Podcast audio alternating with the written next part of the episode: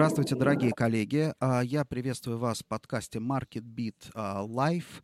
А, сегодня в Москве 25 февраля 11.00. И я хочу поделиться большой радостью. Сегодня с нами Никола Абайдин, директор по офисной недвижимости компании ППФ. И я заготовил для Николы целый ряд интересных, мне кажется, вопросов. Но для начала, наверное, немножко об, актуальном, об актуальных для нас с вами темах. Я думаю, что следующие две недели до мартовских праздников у нас пойдут, пройдут под знаком коронавируса. Да, потому что многие из нас с вами купили куда-то билеты, да, собираемся куда-то ехать, а со всех, с разных уголков нашего земного шара к нам поступает информация о том, что там или здесь какая-то очередная вспышка, границы перекрыты и так далее.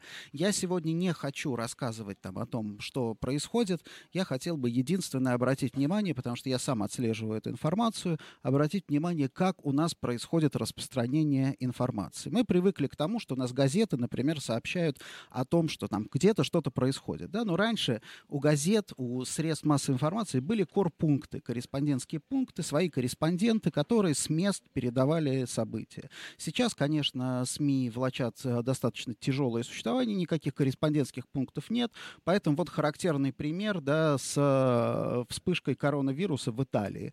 Выходные Андрей Мальгин, это бывший главный редактор журнала «Столица», проживающий ныне в Италии, а, опубликовал пост о том, что происходит в Италии, после чего этот пост с небольшой редактурой, да, понятно, что оттуда э, дежурные проклятия Мальгина в адрес российского режима, там, понятно, выбрасываются, да, с разной степенью каких-то страстей э, пошли кочевать по различным, различным газетам, журналам, новостным сайтам и так далее. Вот я полагаю, что нужно, э, и надо, надо понимать, что сейчас все, что пишется, там, допустим, в наших СМИ, это перепечатки западных там каких-то статей, причем перепечатки или перепечатки перепечаток. И если, например, передовое какой-нибудь там какая-нибудь газета типа «Коммерсант» более или менее добросовестно пересказала, да, и рано это сделала, то следующая какая-нибудь газета это делает позже, когда уже «Коммерсант» отписался, и начинает расцвечивать это какими-нибудь страшными адскими подробностями. Поэтому я вам, уважаемые коллеги, предлагаю такую универсальную схему а, работы с этой информацией. Да? Первое, если вы что-то читаете, задумайтесь, может ли быть у источника, у того, кого вы читаете, доступ к информации. Какой это доступ? Да? То есть что это такое? Он что прочитал? Откуда он взял это? И второе, если у этого человека или издания навык работы с информацией. Если не выполняется правило, если вы видите какого-нибудь блогера, тетю Машу, значит, которая нам рассказывает всю истину о а, там, вспышке эпидемии, да, понимаете, что никакой, никак, никакой специфического источника информации у нее нет, она не читает ни на одном иностранном языке. И второе, да, она тоже не умеет работать с информацией. Но если даже достаточно того, что одно правило не выполняется, просто я вам советую игнорировать эту информацию, тогда мы с вами сохраним здравый рассудок, ум и э, светлую да, светлое сознание. А теперь я хотел бы еще раз представить а, моего сегодняшнего гостя, Никола Абайден. Ой, извините, пожалуйста, я же не поменял на моем экране. О, все, да. Никола Абайден, а, директор а, по офисной недвижимости компании а, PPF Real Estate. Никола, добрый день. Да, добрый день, Денис. Привет и тебе, и всей твоей аудитории. И, во-первых, спасибо за приглашение в участие в таком интересном формате общения. Вот, я надеюсь, что у тебя будет только развиваться, и твоя аудитория будет просто бесконечно расти. Ну, бескон... Потому что как бы, то, что ты, Бескон... то, что ты рассказываешь людям о недвижимости, это всегда очень интересно, и я тебя тоже всегда внимательно очень слушаю. Спасибо. Бесконечно нам не надо, нам нужно, чтобы как бы наша комьюнити а, пользовалась этой информацией. Итак, Никола, у меня к тебе первый вопрос. Давай вот ты много выступаешь на конференциях, э, в принципе, ты известный очень человек на рынке недвижимости, но мы мало о тебе знаем. Расскажи немножко о себе, как ты пришел вообще к недвижимости. Ну, я постараюсь сжато тебе э, перерассказать свои 39 лет э, жизни. Э, родился я в Белграде, тогда это была Югославия, сейчас это Республика Сербия. И э, мать у меня сербка, папа у меня хорват. И фактически вот э, я стал, э, скажем так, такой горячей смеси э, семьи. И э, ну, фактически всю свою жизнь я живу в России. Я в России уже 35 лет. Все это время живу в Москве, поэтому считаю себя по праву фактически коренным москвичом. И когда кто-то со мной спорит, что как бы я не коренной, а жил за границей, при этом этот человек, ну, не знаю, 100 лет, я всегда говорю, как бы, что ты со мной споришь, я-то 35 лет в Москве живу, а ты там, не знаю, 20 лет в Москве и так далее. Поэтому, несмотря на то, что у меня нету свидетельства рождения московского, ну, фактически по праву считаю себя реально коренным москвичом, очень переживаю за этот город и фактически там с, наблюдаю за его изменения там с, сначала с 80-го года, потом 88-го года, Поэтому я прожил и советскую эпоху чуть-чуть здесь, в детстве. Учился в советской школе, которая потом стала российской школой. Закончил институт э, в России. Пошел в инженерный институт. Я закончил Московский энергетический институт. Я получил магистратуру по специальности автоматика и управление инженерными системами. У меня была всегда мысль и желание не про недвижимость, а именно работать в области инженерии. Я мечтал попасть в компанию типа Siemens. Я даже начал учить немецкий язык. Ну, в смысле, учил его и говорю неплохо сейчас на немецком. Но не сложилась тогда моя карьера как бы в Siemens или в какой-то аналогичной компании. А, и фактически в недвижимость коммерческую я попал в 2006 году. Это была компания JLL. И э, если не считать, что до этого я был сталкивался с недвижимостью, когда работал в одной швейцарской компании, я занимался как раз инженерными системами, системами безопасности, автомати, автоматическими системами противопожарными и охранными системами. Это была швейцарская компания, которая сюда поставляла и устанавливала оборудование на всякие здания, сооружения.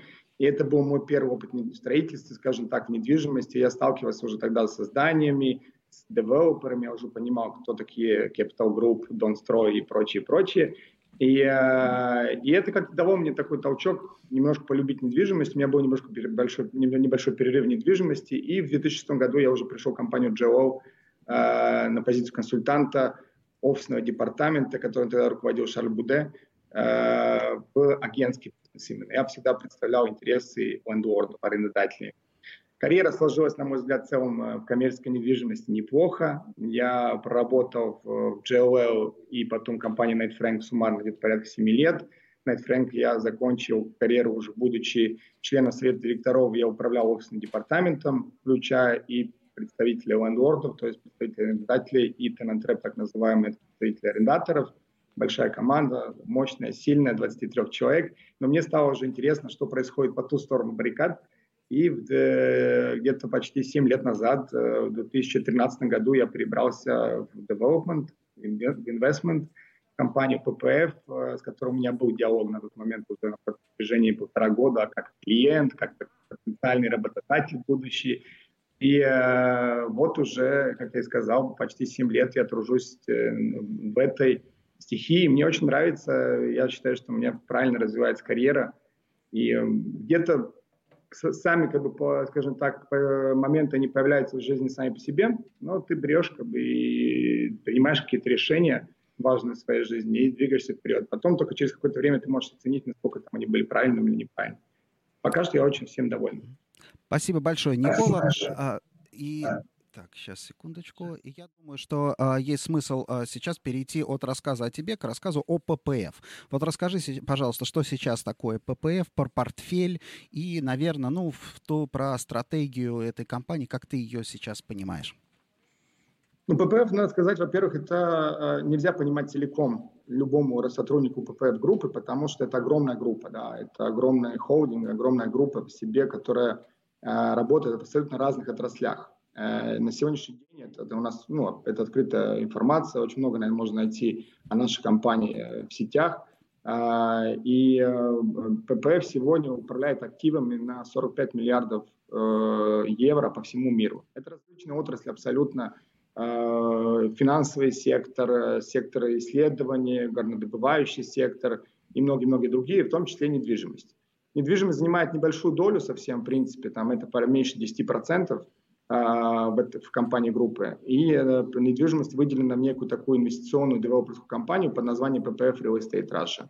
Это не единственная компания недвижимости, есть э, компания, есть и другие компании, которые мы э, владеем частью с нашими совместными партнерами. Вот. Но э, если говорить в целом о PPF Real Estate, то он делится на, на два сегмента. Первый PPF Real Estate – который с центральным офисом, находящийся в Праге, управляет нашими активами в Европе. Прежде всего, ну, это э, фактически э, прежде, в основном бизнес-центры которые расположены в Чехии, э, в Германии, в Голландии и э, частично уже в Восточной Европе, в Румынии. И мы продолжаем экспансию, смотрим другие какие-то восточно- восточноевропейские города, ну и в том числе какие-то возможности на Западе, которых там не так много осталось, скажем так. В России это отдельная совсем платформа, потому что в России у нас есть полный перечень и полный сегмент э, недвижимости. Во-первых, мы занимаемся здесь как инвестиционными сделками, так и девелопментом, как вы знаете. А в России наша недвижимость представлена не только офисными бизнес-центрами, да, а всеми абсолютно направлениями недвижимости. У нас есть торговая недвижимость, у нас есть жилой сектор. А перечисли, перечисли, если не сложно, объекты из портфеля. Нет, конечно, не сложно. А, основные, э, ну, я не буду перечислять все наши европейские объекты, потому что слушателям вряд ли это будет интересно слышать название, там, не знаю, наших зданий там в Амстердаме или там Роттердаме. Но э, в России ППФ, э, прежде всего, основной проект – это офисный парк Сити. Это наш девелоперский проект, который мы начинали с нуля. Это наш земельный участок и полностью проект построенный нами и сейчас управляется нашей компанией. Второй офисный объект это, э, это бизнес-центр Метрополис, который мы владеем совместно с компанией Хайнс, с нашими партнерами. А, у нас два торговых э, центра э, в регионах, ну, один из них в Санкт-Петербурге, Невский центр, и торговый центр Ярмарка в Астрахани. И у нас партнерами есть это отдельные компании, но поскольку это не чистый PPF Real Estate, а отдельная платформа с партнером, есть два логистических парка – один это радиус групп Southgate, Южные врата, и второй это Тамилина. Э, вот, как бы, в принципе, перечислив все основное. Есть еще ряд других активов, но они менее, скажем так, значимые, менее на слуху и не такие масштабные, не такие крупные, э, как вот это, которое перечислил. Спасибо большое. А вот ты упомянул Ком-Сити, э, и, наверное, с моей точки зрения, это один из вообще самых интересных объектов в Москве. Почему? Потом я расскажу, почему у меня такое мнение. А вот э, можешь немножко рассказать про историю этого объекта? Потому что, понимаешь, у нас в недвижимости как-то так очень короткая, к сожалению, память, да, потому что нам все время кажется, что все вот оно вроде как бы вот так вот было. Москва-Сити всегда стоял, да, в башне Федерации всегда была полностью построена, да, и никогда, и мы, мы начинаем забывать, а что было. Вот вот немножко про историю создания этого проекта, откуда вот от идеи к реализации, как это все происходило. Ну, я, я, наверное, соглашусь, что консультант точно не забывает, да, и те, кто проработал на этом рынке, как бы мы не забудем, там, сколько там, я не знаю, километров пройдено по этим там, бетонным э, зданиям, сколько квадратных метров сдано, сколько часов переговоров проведено, сколько битв, баталий, там, не знаю, выиграно, проиграно и так далее. А, вот, поэтому Москва, скажем так, э, рынок московской недвижимости офисный там создавался в том числе всеми нами и на наших глазах. А, что касается Ком-Сити, э, ну, мне интересно, конечно, будет твое мнение, потому что, мне кажется, у тебя оно периодически немножко разное, и э, вроде тебе, мне кажется, наше здание очень нравится, но порой у тебя есть какие-то небольшие сомнения. А, вот, но, э, на мой взгляд, факты и цифры оценивают сами этот объект. Да? Офисный парк Ком-Сити, которым в первой очереди сегодня 108 тысяч квадратных метров э, арендуемой площади, они сданы в аренду уже на протяжении достаточно долгого периода на 100%. Они заполнены крупными международными и российскими компаниями, лидерами в своих отраслях и своей области. Это всего лишь там 14 компаний, если мы говорим о крупных и так выше там, среднего э, по размеру там, компаниях, э, такие как Ростелеком, Теле2, Oracle, 3M, Coca-Cola, да, то есть это все э, очень известные имена, лидеры просто в своих отраслях. И э, сегодня более 10 тысяч человек, резидентов, работает сегодня в Кумсити. Поэтому Кумсити там э, без всякого сомнения один из самых успешных проектов не только в децентрализованных районах, а в целом в Москве. Да. если говорить о площади, то есть мы не сдали 20 тысяч квадратных метров или там 30 тысяч квадратных метров какой-то среднестатистический бизнес-центр. Речь идет о реально одном из крупнейших бизнес-центров Москвы. Да, мы точно входим где-то примерно там, 10 крупнейших э, бизнес-центров по сдаваемой площади. И это все нам позволило продолжить развивать нашу территорию. И сегодня у нас уже начата вторая фаза, вторая очередь, которая состоит из двух составляющих. Это прежде всего коммерческая составляющая. Мы продолжаем развитие офисного парка в Хом-Сити. Будет еще 60 тысяч квадратных метров офисных площадей, два здания. Но мы также добавляем функционал гостиницы. Мы подписали с Акором договор на управление, мы будем делать Хом-Сити новотель. 4 звезды на 150 номеров, потому что такой масштабный проект, он требует э, все аспекты недвижимости. И говоря о всех аспектах недвижимости, мы не могли часть э, территории отдать под строительство жилого комплекса. У нас именно жилье, не апартамент, а именно жилой комплекс. Это будет бизнес-класс. И э, ЖК Home City э, также параллельно развивается с э, коммерческой частью, в второй очереди Браво, э, под названием Браво, там, во второй очередь Home City. И э, окончание этого строительства мы ожидаем в первом квартале 2022 года. Вот. Если говорить об успешности проекта там, и как мы до него дошли, я не буду долго там, наверное, всех мучить, но я давным-давно убедился в том, что не бывает одного аспекта самодостаточного для успешного проекта. Нельзя сделать одну вещь, там, не знаю, даже в суперлокации, со всех аспектов суперлокации можно ошибиться и построить ненужное здание. Или наоборот, там, в плохой локации, совсем плохой локации можно построить хороший объект, который потом вытащит что-то из себя, а, но не будет полноценно успешным из-за того, что там есть проблема с локацией. Я не согласен, с, э, наверное, с основной теорией недвижимости, которую всех учат, что есть только location, location, location, потому что мимо есть два еще аспекта. Это тайминг, тайминг и тайминг. Очень важно делать что-то в нужный, правильный момент. Очень важно попасть в нужный временной отрезок, в зависимости от макроэкономических, микроэкономических там, э, влияний, флуктуаций и прочее, прочее. А если вернуться к расположению, то я бы сказал, что помимо расположения еще важнее доступность, доступность и доступность, потому что есть супер хорошее расположение в абсолютно разных точках Москвы. И мы можем назвать там и Кремль хорошим расположением, и здание какое-то на Садовом кольце, и здание на Третьем кольце, и здание даже на МКАДе. Мы можем назвать супер расположение, если есть доступность, доступность и доступность. Так вот, э, успешность Комситы, она заключается в синергии э, нескольких аспектов. И э, одно без другого, наверное, бы не работало. Оно бы, может быть, в итоге сработало, просто понадобилось гораздо больше времени, наверное, больше сил и вопрос, какой бы был результат в конце концов. Но мы постарались учитывать все аспекты, когда мы реализовывали проект. И, наверное, без одного из них мы бы, может быть, подумали еще, э, как-то корректировать наших э, ТЭПы, наши характеристики и прочее, прочее. Поэтому первое, что важно, да, там локация с правильной доступностью, с правильно развитой инфраструктурой.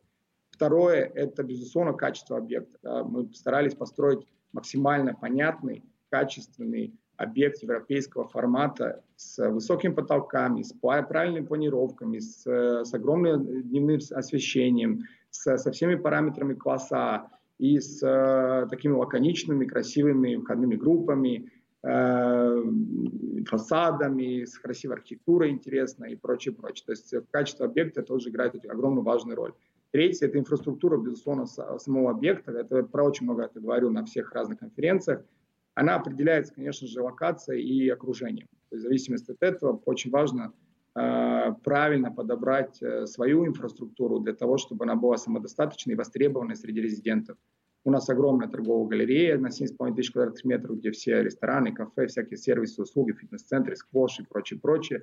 Мы бизнес-парк, поэтому очень важна парковая территория, зоны рекреации, зоны отдыха, э, а, большой просторный подземный, наземный паркинг и многие-многие другие аспекты, которые являются характерными для бизнес-парка. Это третий очень важный аспект, который мы реализовали на 100%, и который нам помог успешно реализовать офисный парк Сити. И самый, может быть, важный аспект это отношение к арендатору, это отношение к человеку, непосредственно работающему в здании, а не к компании. И мы, э, когда строили стратегию управления объекта, мы думали над э, концепцией, как мы вообще хотим построить э, управление, какое будет у нас взаимоотношение. Мы поняли, что не компания должна быть в центре внимания, а человек должен быть в центре внимания. И все, что мы здесь делаем, мы делаем именно для человека, работающего в нашем комплексе. И вот эта стратегия оказалась правильной, она помогает нам Э, на нас по-другому посмотреть, э, полюбить это здание по-другому, полюбить э, атмосферу в этом здании. И, наверное, все вот эти совместные аспекты дали 100% заполненность и большую востребованность собственного парка Ком-Сити. Спасибо большое. Скажи, пожалуйста, а вот а, получилось бы это все сделать без якорного арендатора? Получилось бы. Опять же, это уже дальше стратегия сдачи в аренду всем понятно, что там с одним огромным якорным арендатором э, ты должен как бы пойти на какие-то уступки в плане там, не знаю, коммерческими или некоммерческими там условиями. Э, получилось бы, наверное, э, отвечая на вопрос, да, но, наверное, потребовалось бы больше времени, потому что есть все-таки влияние там рынка и спроса на рынке, и я не уверен, было бы, было бы ли достаточно того спроса, который был э, где-то три года назад или четыре года назад, для того, чтобы мы в те же сроки сдали наши оставшиеся площади. Ну Но у нас примерно якорный арендатор, э, то, что занимает якорный арендатор и сколько помимо якорного арендатора мы сдали, это примерно 50 на 50. Поэтому не, э, у нас изначально мы расчет, вообще рассчитывали, что якорный арендатор будет занимать всю площадь первой фазы, но внутренние корректировки там, в бизнесе э, компании нашего якорного арендатора, они повлияли на изменения, в том числе арендуемой площади, но э, мы абсолютно успешно сдали оставшиеся площади еще 13 компаниям.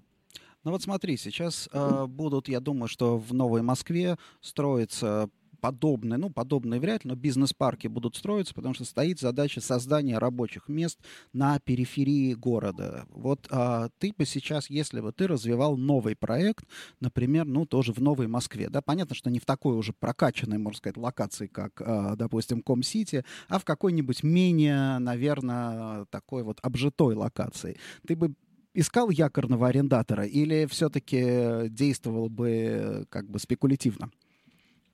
Нет, смотри, я, я ну, а, ну, ты, задаешь вопрос немножко, как, э, как сказать, в твоем вопросе можно разделить на два вопроса. Первый вопрос э, спекулятивно или на прилизе, да? Ну, да, да Это да, вот да. Э, две разные вещи, да. Угу. Если говорить об этом, то мы начали строить спекулятивно, вторую очередь, здесь. Начал бы я строить где-то в поле спекулятивно э, здание? Наверное, нет, да. Начал ли бы я строить спекулятивно э, здание в другом месте Новой Москвы? Точно да, но надо было бы оценивать, какое это место. Сейчас есть еще очень интересные места в Новой Москве, очень перспективные с точки зрения развитости инфраструктуры. Есть уже даже некоторые проблемы, с которыми мы сталкивались вначале, там уже решены. То есть транспортная доступность уже существует, метро уже подведено, все развязки уже закончены, э, строятся жилые комплексы, то есть есть рабочая сила, скажем так, у тебя под окнами. Дальше вопрос оценки востребованности и какого размера ты будешь строить там комплекс, либо там в первую очередь комплексы. Да? Uh, у нас немножко другая ситуация, потому что это успешный проект, который работает более 10 тысяч uh, человек, а суммарно там uh, у нас есть э, сосед, который работает еще 30 тысяч человек, поэтому огромный, это развитый деловой район на самом деле, метро Румянцево. И э, с этой точки зрения мы можем смело начинать спекулятивно строить э, вторую очередь. Но теперь вопрос, сдачи в аренду, я придерживаюсь абсолютно порядка, что нужен якорный арендатор. И э, прежде всего, конечно же, э, ты ищешь себе якорного арендатора в идеале где-то порядка там, 20-35% от здания. Это может, конечно, корректироваться э, в разные стороны, но я говорю сейчас о неком идеальном варианте наполнения объекта с точки зрения максимально эффективной ставки и с точки зрения минимизации рисков для любого девелоперского проекта при будущей продаже. Да? А, вот. И что еще, почему еще нужен якорный арендатор? Не только с точки зрения того, что появляется какая-то уверенность и заполненность. Просто когда вы начинаете строить объект за 2-3 года до окончания его строительства, то тогда же вы не можете разговаривать с маленькими арендаторами на 1000 метров, на 2000 квадратных метров, потому что они еще не знают, чего они хотят через 2-3 года. Понятное дело, что тебе в первую очередь приходят крупные компании, которые имеют более долгие сроки и перспективы а, развития, и которые имеют лучшее понимание, что происходит в компании через 2, через 3, через 5, через 10 лет. Поэтому мы прежде всего разговариваем с такими якорными арендаторами, которые занимают площадь ну, хотя бы от 10 тысяч квадратных метров. А, я, я понял. Скажи, пожалуйста, я почти уверен, что вы изучаете вашу аудиторию, то есть тех, кто работает uh, у вас в Комсити. Скажи мне, пожалуйста, какое примерно соотношение тех, кто живет uh, в Новой Москве, и тех, кто не живет в Новой Москве из uh, работающих? Ну вот хотя бы даже по ощущениям, если нет. Нет, я, скажу, по, я тебе скажу по ощущениям, но это цифра, мои, ну, мои ощущения, они очень близки к реальным цифрам. Да? И когда мы начинали строить э, и начинали подписывать контракт, я думаю, что соотношение было там, ну, не более 5%, наверное, тех, кто живет в Новой Москве, либо в близлежащем районах. Потому что, ну, Новая Москва, э, что такое? Это от, от МКАДа и дальше аппендикс, да, весь, который мы знаем, как он примерно выглядит. Поэтому мы э, мы являемся неким, не знаю, центром Новой Москвы или центр, э, э, центр суммарной Москвы, старой Новой. Деловой центр, да-да-да мы, да, но мы имеется в виду по расположению, мы, конечно, э, проще отнести к юго-западному району, нежели к Новой Москве.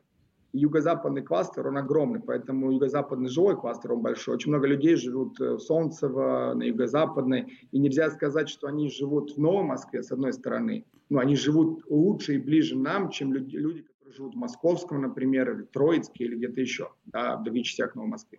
Поэтому а, с момента приезда сюда большое количество людей приобрело жилье, либо сняло в аренду, но чаще всего приобрело именно в Новой Москве. Как ты знаешь, там порядка 45% квартир из всех проданных квартир в прошлом году, они проданы были в Новой Москве.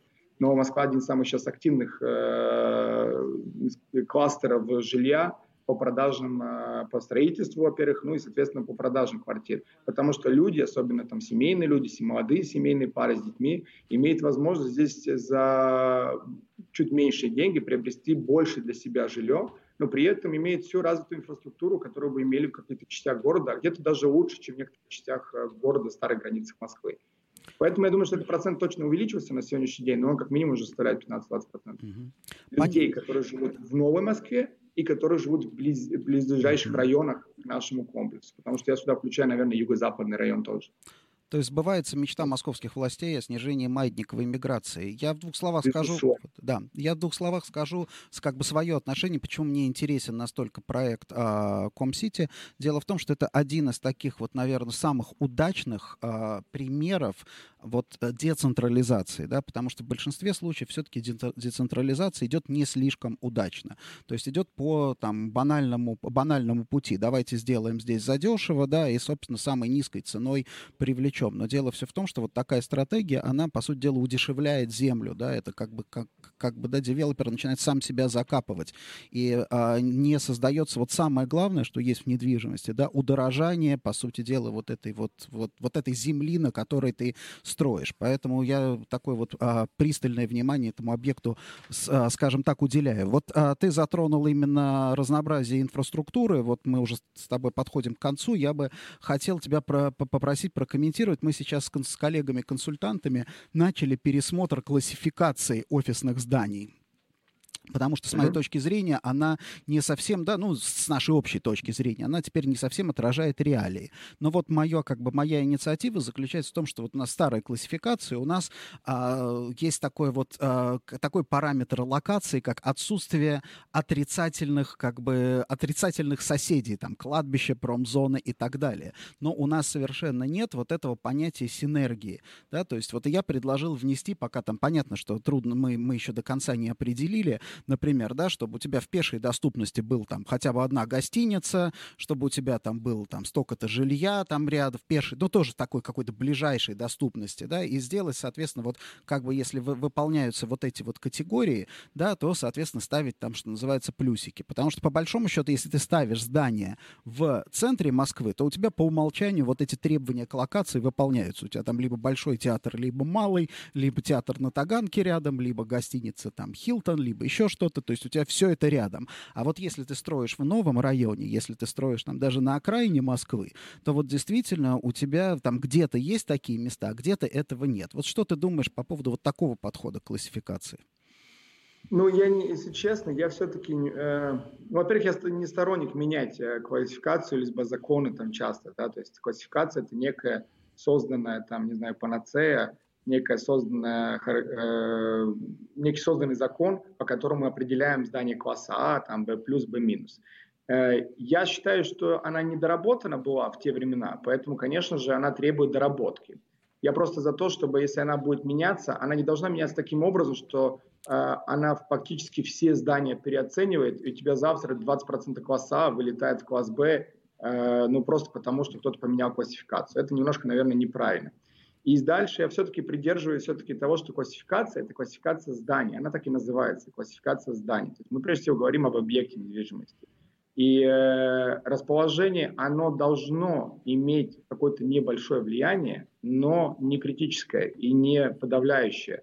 Как оно сейчас прописано, оно плюс-минус хорошее, но может быть с каким-то дополнением. Что это там расположение в, в удобной части, на какой-то основной магистрали и прочее, прочее. Потому что то, что ты говоришь, фактически получается, что любой сарай в центре города, он становится классом А, а, а любое, там, не знаю, классное здание, но не в центре города, оно может стать классом Б. Нет, я не, а, не совсем удачно, ну, мне кажется, выразился. Я сейчас утрирую, да, да там, но э, главное, чтобы вот эти параметры доработки э, характеристик классификации здания класса А и Б с точки зрения там, расположения, они не имели столь существенное влияние, да. И, и дальше очень много, все, что ты перечислял, там, гостиница, жилье, Э, пешей доступности, что-то еще, не знаю, там стадион, концертный зал, театр, там школа, детский сад. Во-первых, можно бесконечно придумывать вот эти социальные э, объекты, а с другой стороны, а сколько их должно быть?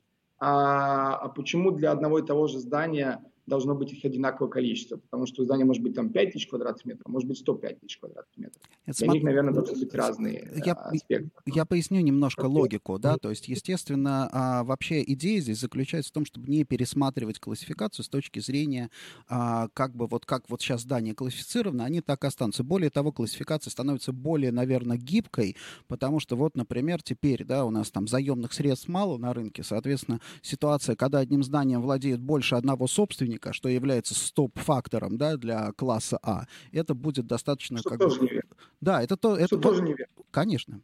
Вот, это мы как раз а, вот в классификации модифицируем, да, а то, что я имею в виду, это скорее потому, что вот сейчас девелоперы умеют строить, вот знают, как построить качественное здание, поэтому, что называется, вот это вот сами характеристики объекта мы брать не, как бы, брать не будем, и дальше внутри класса А, например, вот то, что я говорю, там, доступ к инфраструктуре, мы, скорее всего, сделаем доступ хотя бы к чему-то одному, чтобы, да, у нас не получалось, чтобы, допустим, новый девелопер, который прочитал классификацию в чистом поле, построил хороший такой кубик с панорамным остек... остеклением. И дальше говорят, смотрите, у нас класс А, и, соответственно, а мы, я, кстати, сталкиваюсь сейчас с такими ситуациями, да. Говорит, да, да, средняя, средняя ставка там, соответственно, у меня будет 600 долларов, да, смотрите, вот потому что там, да, консультанты говорят, что в классе А вот так вот, а у меня, а у меня класса, извините. Вот, а, так что сп- спасибо тебе, а, Никола, большое за комментарий, спасибо, спасибо, спасибо большое за участие и а, до свидания, надеюсь с тобой пересечься на каком-нибудь мероприятии. Счастливо. Спасибо. Рад. Буду рад. Пока. Пока-пока. Уважаемые коллеги, а, мы заканчиваем наш а, Market Beat Live. Я напомню, я напомню, что все подкасты доступны по адресу live.marketbeat.ru. Они также выложены в моем канале Market Beat в YouTube. И, собственно, да, ссылки я выкладываю в свой канал а, в, а, в Телеграме. Тоже, тоже он, как ни странно, называется Market Beat. Пожалуйста, следите за анонсами, задавайте свои вопросы. Следующий подкаст состоится на следующей, соответственно, неделе. Я думаю, что он будет в среду. И я хочу пока по предварительным планам, такой небольшой тизер, поговорить немножко про формирующееся сословное деление в России и отношение этих различных формирующихся сословий к объектам недвижимости. До свидания, дорогие коллеги. До новых встреч.